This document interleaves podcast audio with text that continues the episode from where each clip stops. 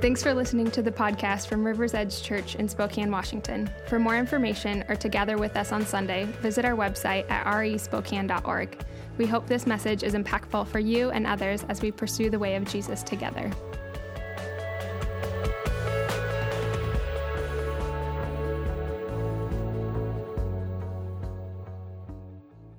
Good morning, everybody. Uh, my name is Matt as well, for those of you who haven't met before. Uh, and it's a joy to be able to open up the scriptures with you this morning. Uh, we are continuing through in our series through the Bible in a year, and we're taking a couple weeks. I think I'm a little loud, but I'll, I'll start. I could just yell at everybody. No, I won't do that. Um, if we're continuing on in our series through the Bible, uh, and we're spending a couple weeks in the book of Isaiah. So if you have a Bible with you, go ahead and open to Isaiah chapter 58. Isaiah 58. I said on the slide we're going to start in verse 3, but it's very, um, I'm going to start earlier. I had a really hard time writing the teaching for this week. I uh, rewrote it like three or four times and uh, was up this morning and really couldn't figure out what, what uh, God might be saying to us. And hopefully, uh, by the end of it, God speaks to every one of us. And uh, through it, I hope you'll see that, I mean, it's a very personal thing for me as I think about uh, what God might be saying uh, through the prophets to us. So if you have Isaiah open, we're going to read uh, chapter 58, starting in verse 1. Uh, but let's pray before we read. Lord, we come before you this morning, and we hold in our hands, or we're about to hear words that were spoken and written down thousands of years ago uh, to a, people in a different place with a different context and all sorts of differences from us. Yeah, but there's a reality in which you speak to us through the text, uh, in the here and now. Uh, something that you have here is for us. And so I pray that you would speak to us in and through it and by your Spirit. And we pray in the name of Jesus. Amen. So, Isaiah 58, if you're unfamiliar with the passage, it's uh, famous in my mind because it's just this scathing critique of God's people. Uh, the nation of Israel has been uh, they, have they've, they've kind of thrown themselves into uh, idolatry.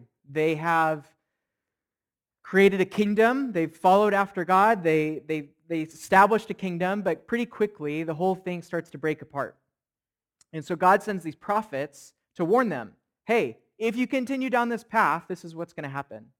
If you continue doing what you're doing, this is what's going to happen. And what we're going to read is one of those critiques, and one that I think captures uh, uh,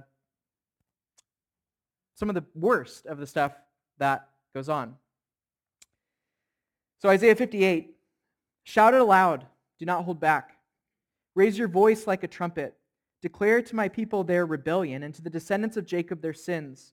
For day after day they seek me out. They seem eager to know my ways, as if they were a nation that does what is right and has not forsaken the commands of its God. They ask me for just decisions and seem eager for God to come near to them. They, they're going through their right religious activities. Why have we fasted, they say, and you've not seen it? They're even fasting. Why have we humbled ourselves and you have not noticed? Yet on the day of your fasting, you do as you please and exploit all your workers. Your fasting ends in quarreling and strife and in striking each other with wicked fists. You cannot fast as you do today and expect your voice to be heard on high. Is this the kind of fast I have chosen? Only a day for people to humble themselves? Is it only for bowing one's head like a reed and for lying in sackcloth and ashes? Is that what you call a fast, a day acceptable to the Lord?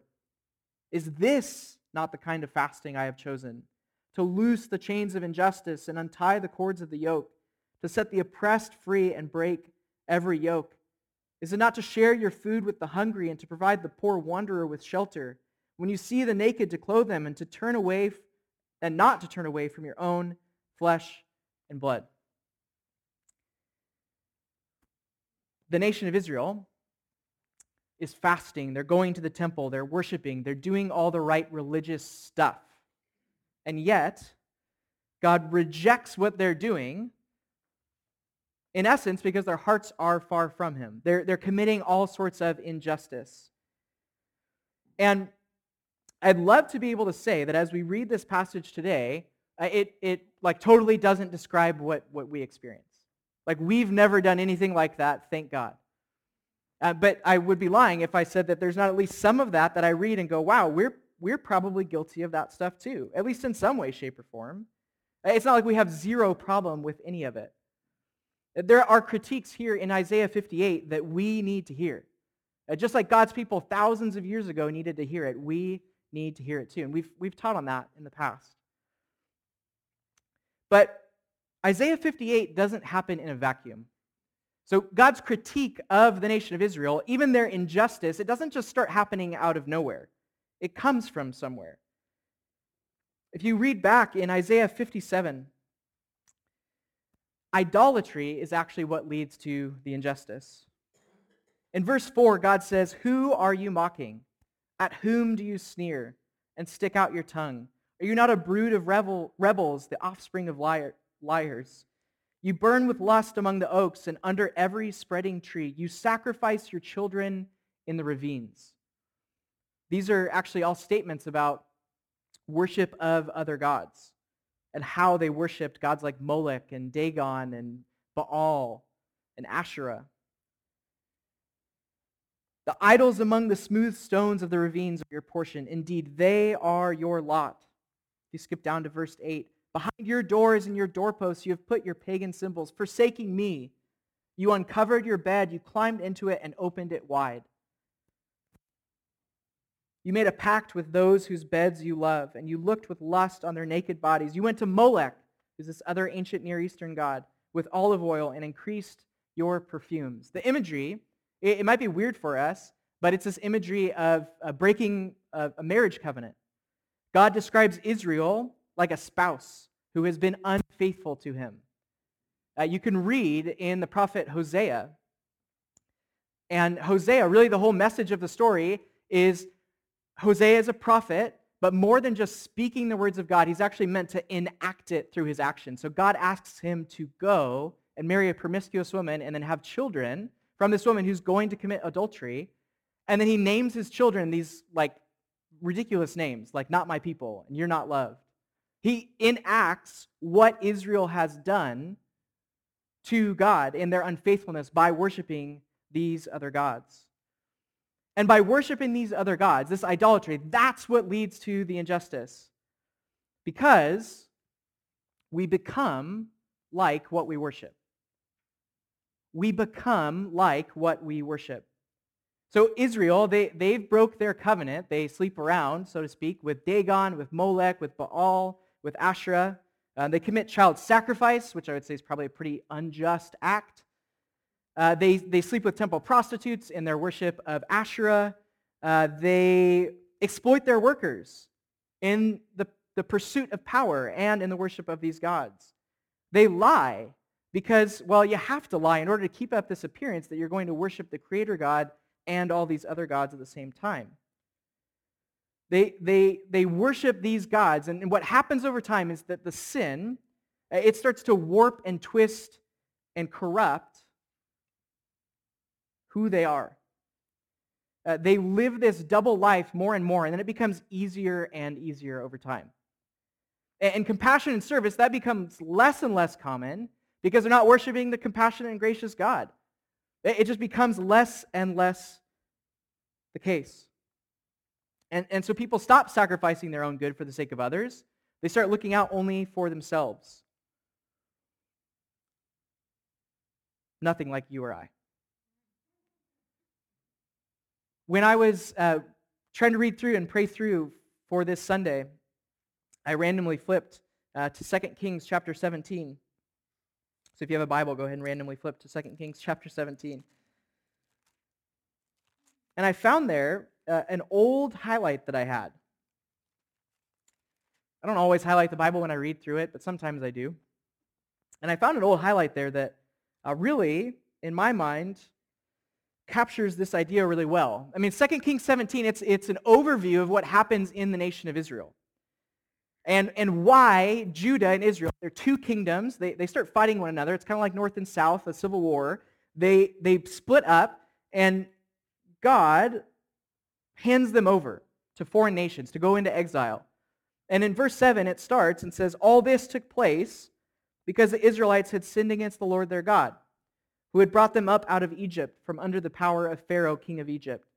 They worshipped other gods and followed the practices of the nations the Lord had driven out before them, as well as the practices that the kings of Israel had introduced. If you read through Kings and Chronicles, it's a really depressing story because there's like one good king and then like six or seven bad kings.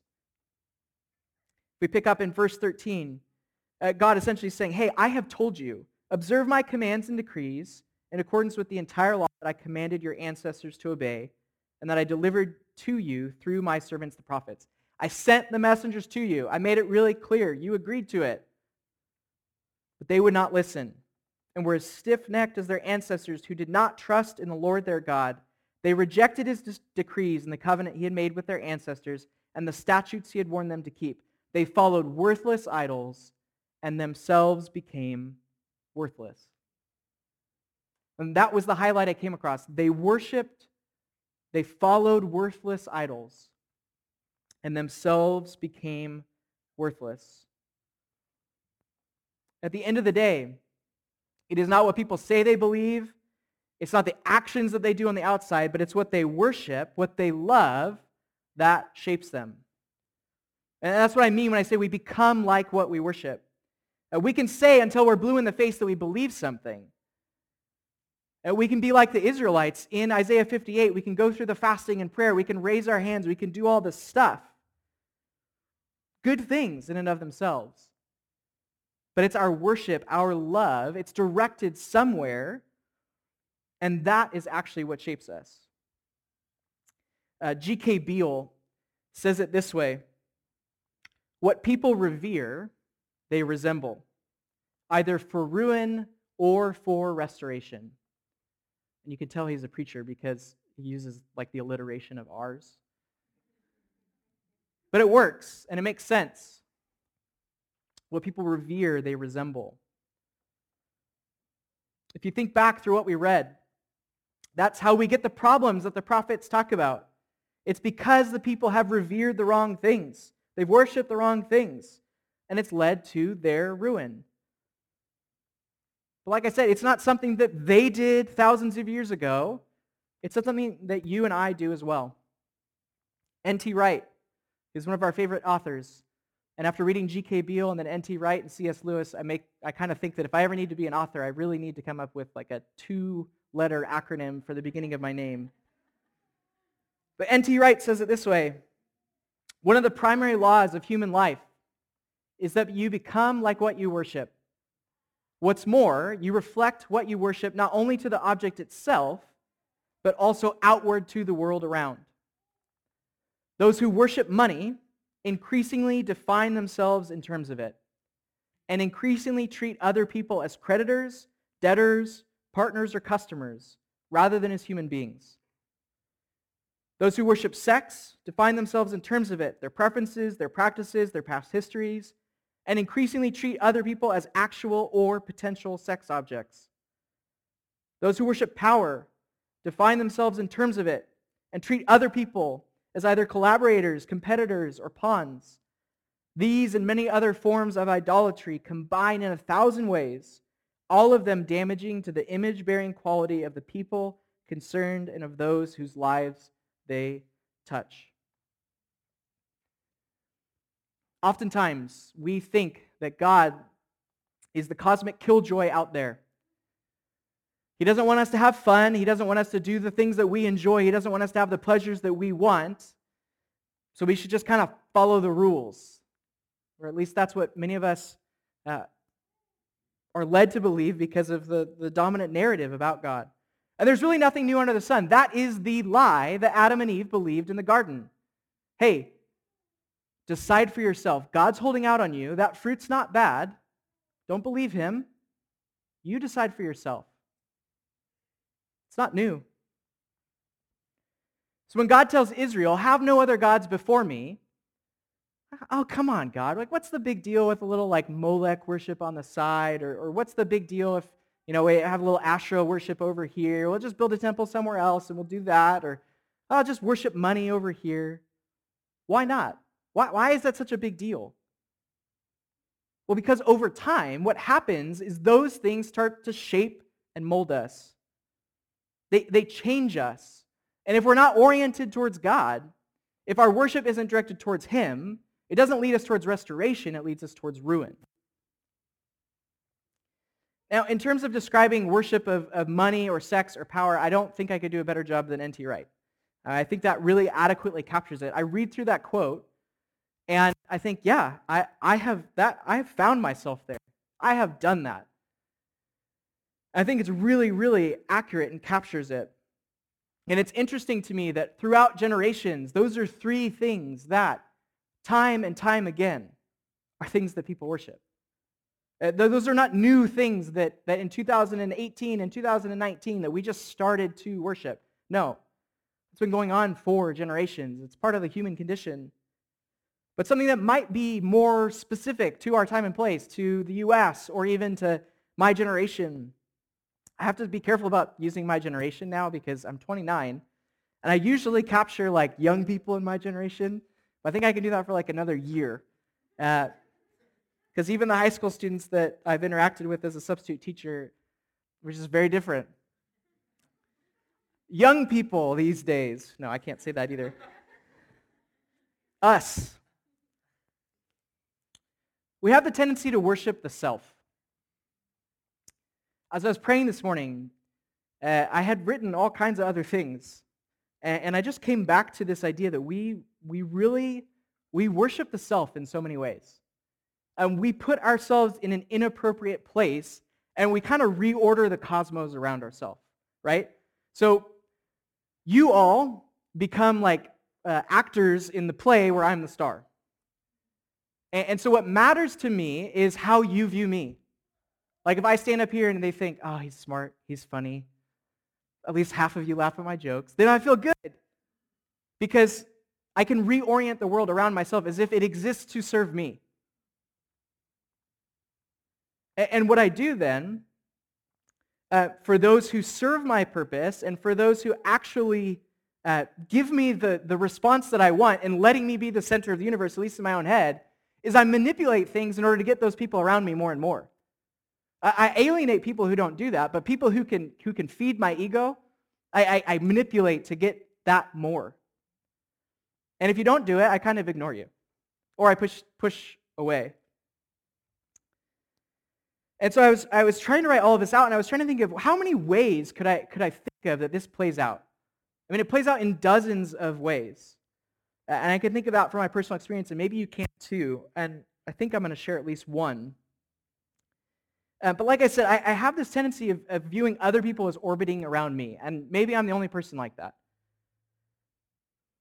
And, and the words that came to me as I was thinking about that, that I, I think are for us is not so much just the message to just say, stop it. There's this funny Mad TV skit uh, where there's a, a, therapist, and he says, oh, it's going to be a really short session. I only charge, uh, what is it, like $10 a minute? We watched it together. He says, I promise you, it'll be a very short counseling session. And she said, are you sure? I have, I have a lot of baggage. He said, okay, that's fine. Just, I mean, I, I take the payment on the up front. And then, you know, it's a Mad TV skit. So she starts sharing all this stuff, all this baggage about her, her family life and how she was traumatized as a child and how it makes her afraid of going on an airplane, I think it is. And he says, okay, well, I'm going to give you some advice. Stop it. Just stop it. Just stop being afraid of it. Just stop it. And, and oftentimes, I think when we approach uh, really uh, sermons on idolatry, that's really the end message. It's just stop it. Just stop doing it. more than just stop doing it, we don't deserve the weight of it. You don't deserve the weight of having to maintain the image in order to keep yourself in that spot. Because what, what, what I mean is you have to keep up a facade. You have to keep up an image to bolster yourself enough to be worthy of that sort of worship. And deep down, you know you're not. I mean, deep down, you know that you are not worthy of worship. Deep down, I know that about myself. And so what the tendency is, is to create this fake image that I present to other people so that I can keep myself in the center. But it doesn't stand up. And it's hard to keep up the image. And it keeps people at a distance. And, and so we believe that we have to lie, because if we didn't lie, then people would see the real truth. I'm unacceptable, I'm unlovable. And so what happens is we keep up the lie, we keep doing it, and the system consumes itself. We weave such a, a crazy web that's hard to untangle, and we think, how did we even get here? How did I even get to a place where this happened? And maybe the idol is not the self. Uh, maybe it's something else. Maybe it's, maybe it's money, sex, and power. Uh, maybe it's this, I think it is a worship of self, but this idea that hey, I have to, um, I have to have like a personal brand. Like I have to have between my Instagram, my, my Twitch, my Twitter, my Insta stories, my Snapchat, I'm missing a couple. I have to have a personal brand. I have to keep it up. I have to present this image. I, I think that comes back to this, what we have to present to other people, because we want to be acceptable and we want to be lovable. We want to have the affirmation from other people. We want to be worthy. And, and it's a long step down the road to get there.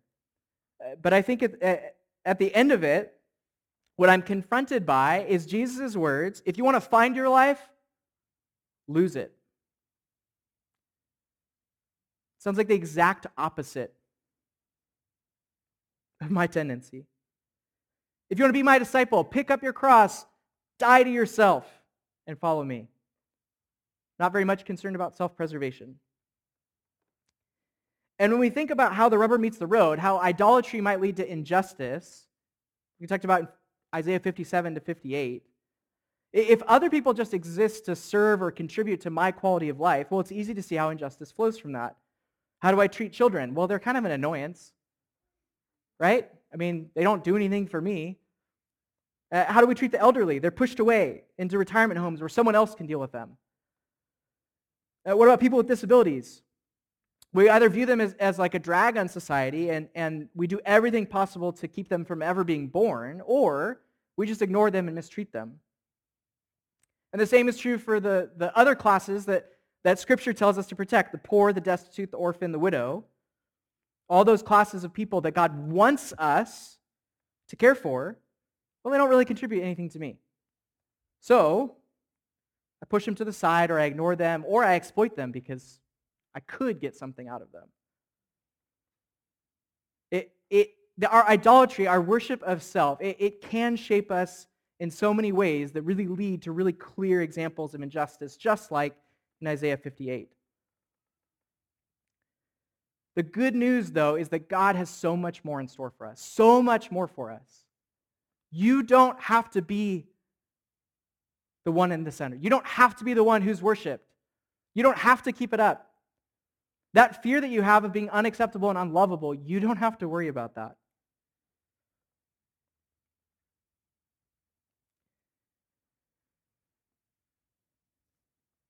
We,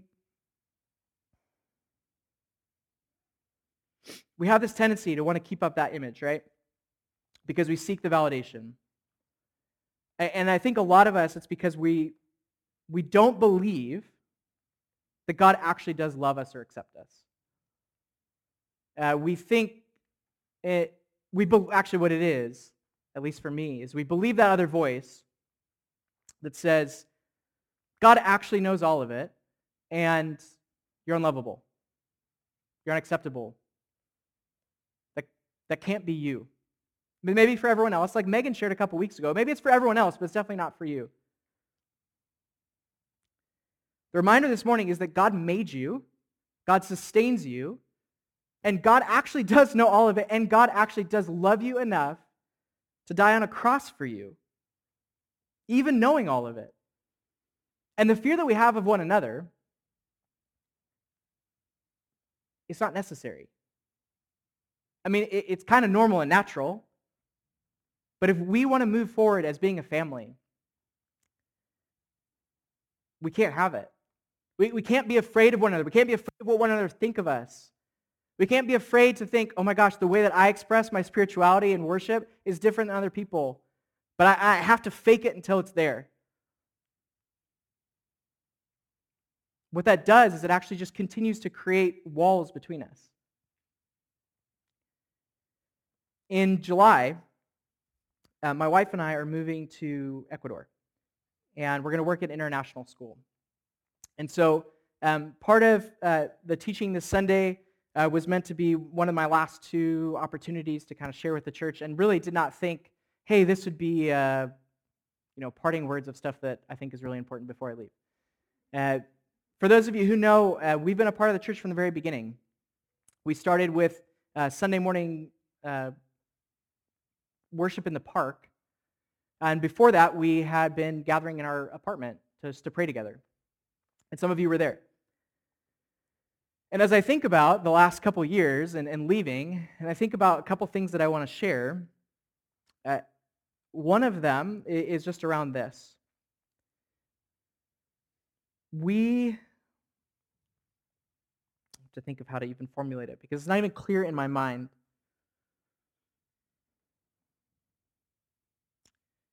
What can happen in Sunday morning is that Sunday morning becomes this opportunity for me to really like not me, but us, individuals, people, you, uh, it can become the opportunity for you to uh, like stroke your own ego, right? You come in, you're, you're seeking, I'm not saying this is the case, but this can be the case. You're coming in and you seek, hey, I, I want to feel good. I want to have a positive experience. Uh, and I want to leave like with a smile on my face. That, that can happen. And uh, although we would all say we believe that that's not the purpose of Sunday, the purpose that we come together on Sunday is to worship. We come to worship through song, we come to worship through reading the scriptures together, through giving of tithes and offerings, through receiving communion, uh, through prayer. We, we come to worship. That's why we come together. But what it can become is an exercise in serving the self. So, did I get something out of it? Did anyone do something for me? It, becomes self directed. And if, if one thing uh, that I want to ensure that as we leave and we head to uh, Ecuador, and I don't know, maybe we come back once a year, uh, but as people that we've walked with for years now, we just have to guard ourselves from that. I mean, it can easily become a self-seeking endeavor. And this all comes together in my mind through what we prayed about this morning. And Deason kind of shared some of the stuff that come up, came up. Uh, but I was, as I was in the back, as we were uh, singing those first two songs and thinking, okay, how, how does this all come together in my mind? We come together to worship. I mean, the point of Sunday is to come together to worship. It, it really is to move ourselves off of that spot of the center of the cosmos. It's to move that off and to rightly align ourselves with Jesus as the center. So we spend so much time talking because we want ourselves to, we want to have a healthy picture of who God is because we got to become more like him. And we spend time singing because in the words that we sing, we, we proclaim truth not only over ourselves, but over the people all around us. And, and that's crucial. That when you sing the songs, it's not about you. It's not about you. It's not about your experience. The church comes together to sing together we put the words on the screen because we don't want people just having an individual thing going on. We're proclaiming truth over one another. Apathy. If, it, if, if, it, if, it, if the risk isn't to become self-serving, the risk is to become apathetic.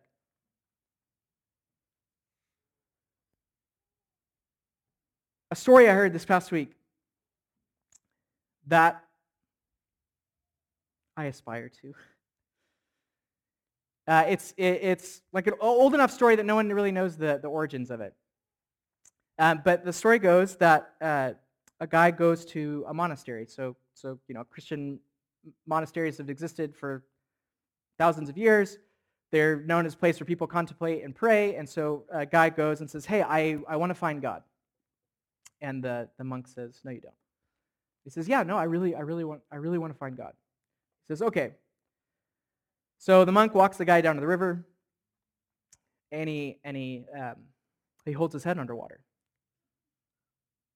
And holds his head underwater. And holds his head underwater. And then he, he lifts his head up. And the guy says, What, what are you doing? He says, As soon as you want God as much, you, as much as you wanted that breath, then you'll find him. As soon as you want God as much as you wanted that breath, then you'll find him. If I'm being honest with this group of people, it is much easier to want other things more. It's much easier to want to put myself in the center and have people worship me more, or money, or sex, or drugs, or alcohol, or whatever. Power, personal brand. It's a lot easier. But what we do here on Sunday is we reset ourselves. We place God as the center. We ascribe to him worship.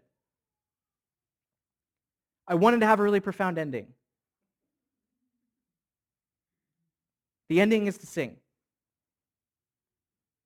I, I told Annie earlier, I said, hey, are we doing this song after? Yeah, we're doing it right after. Okay. So normally what happens on Sunday, uh, we pray, open the tables. During the next song, we normally come forward, grab communion, take it after the next song. That's our normal rhythm. Over the next song, I really, uh, I want us to just sing. I, I want us to worship.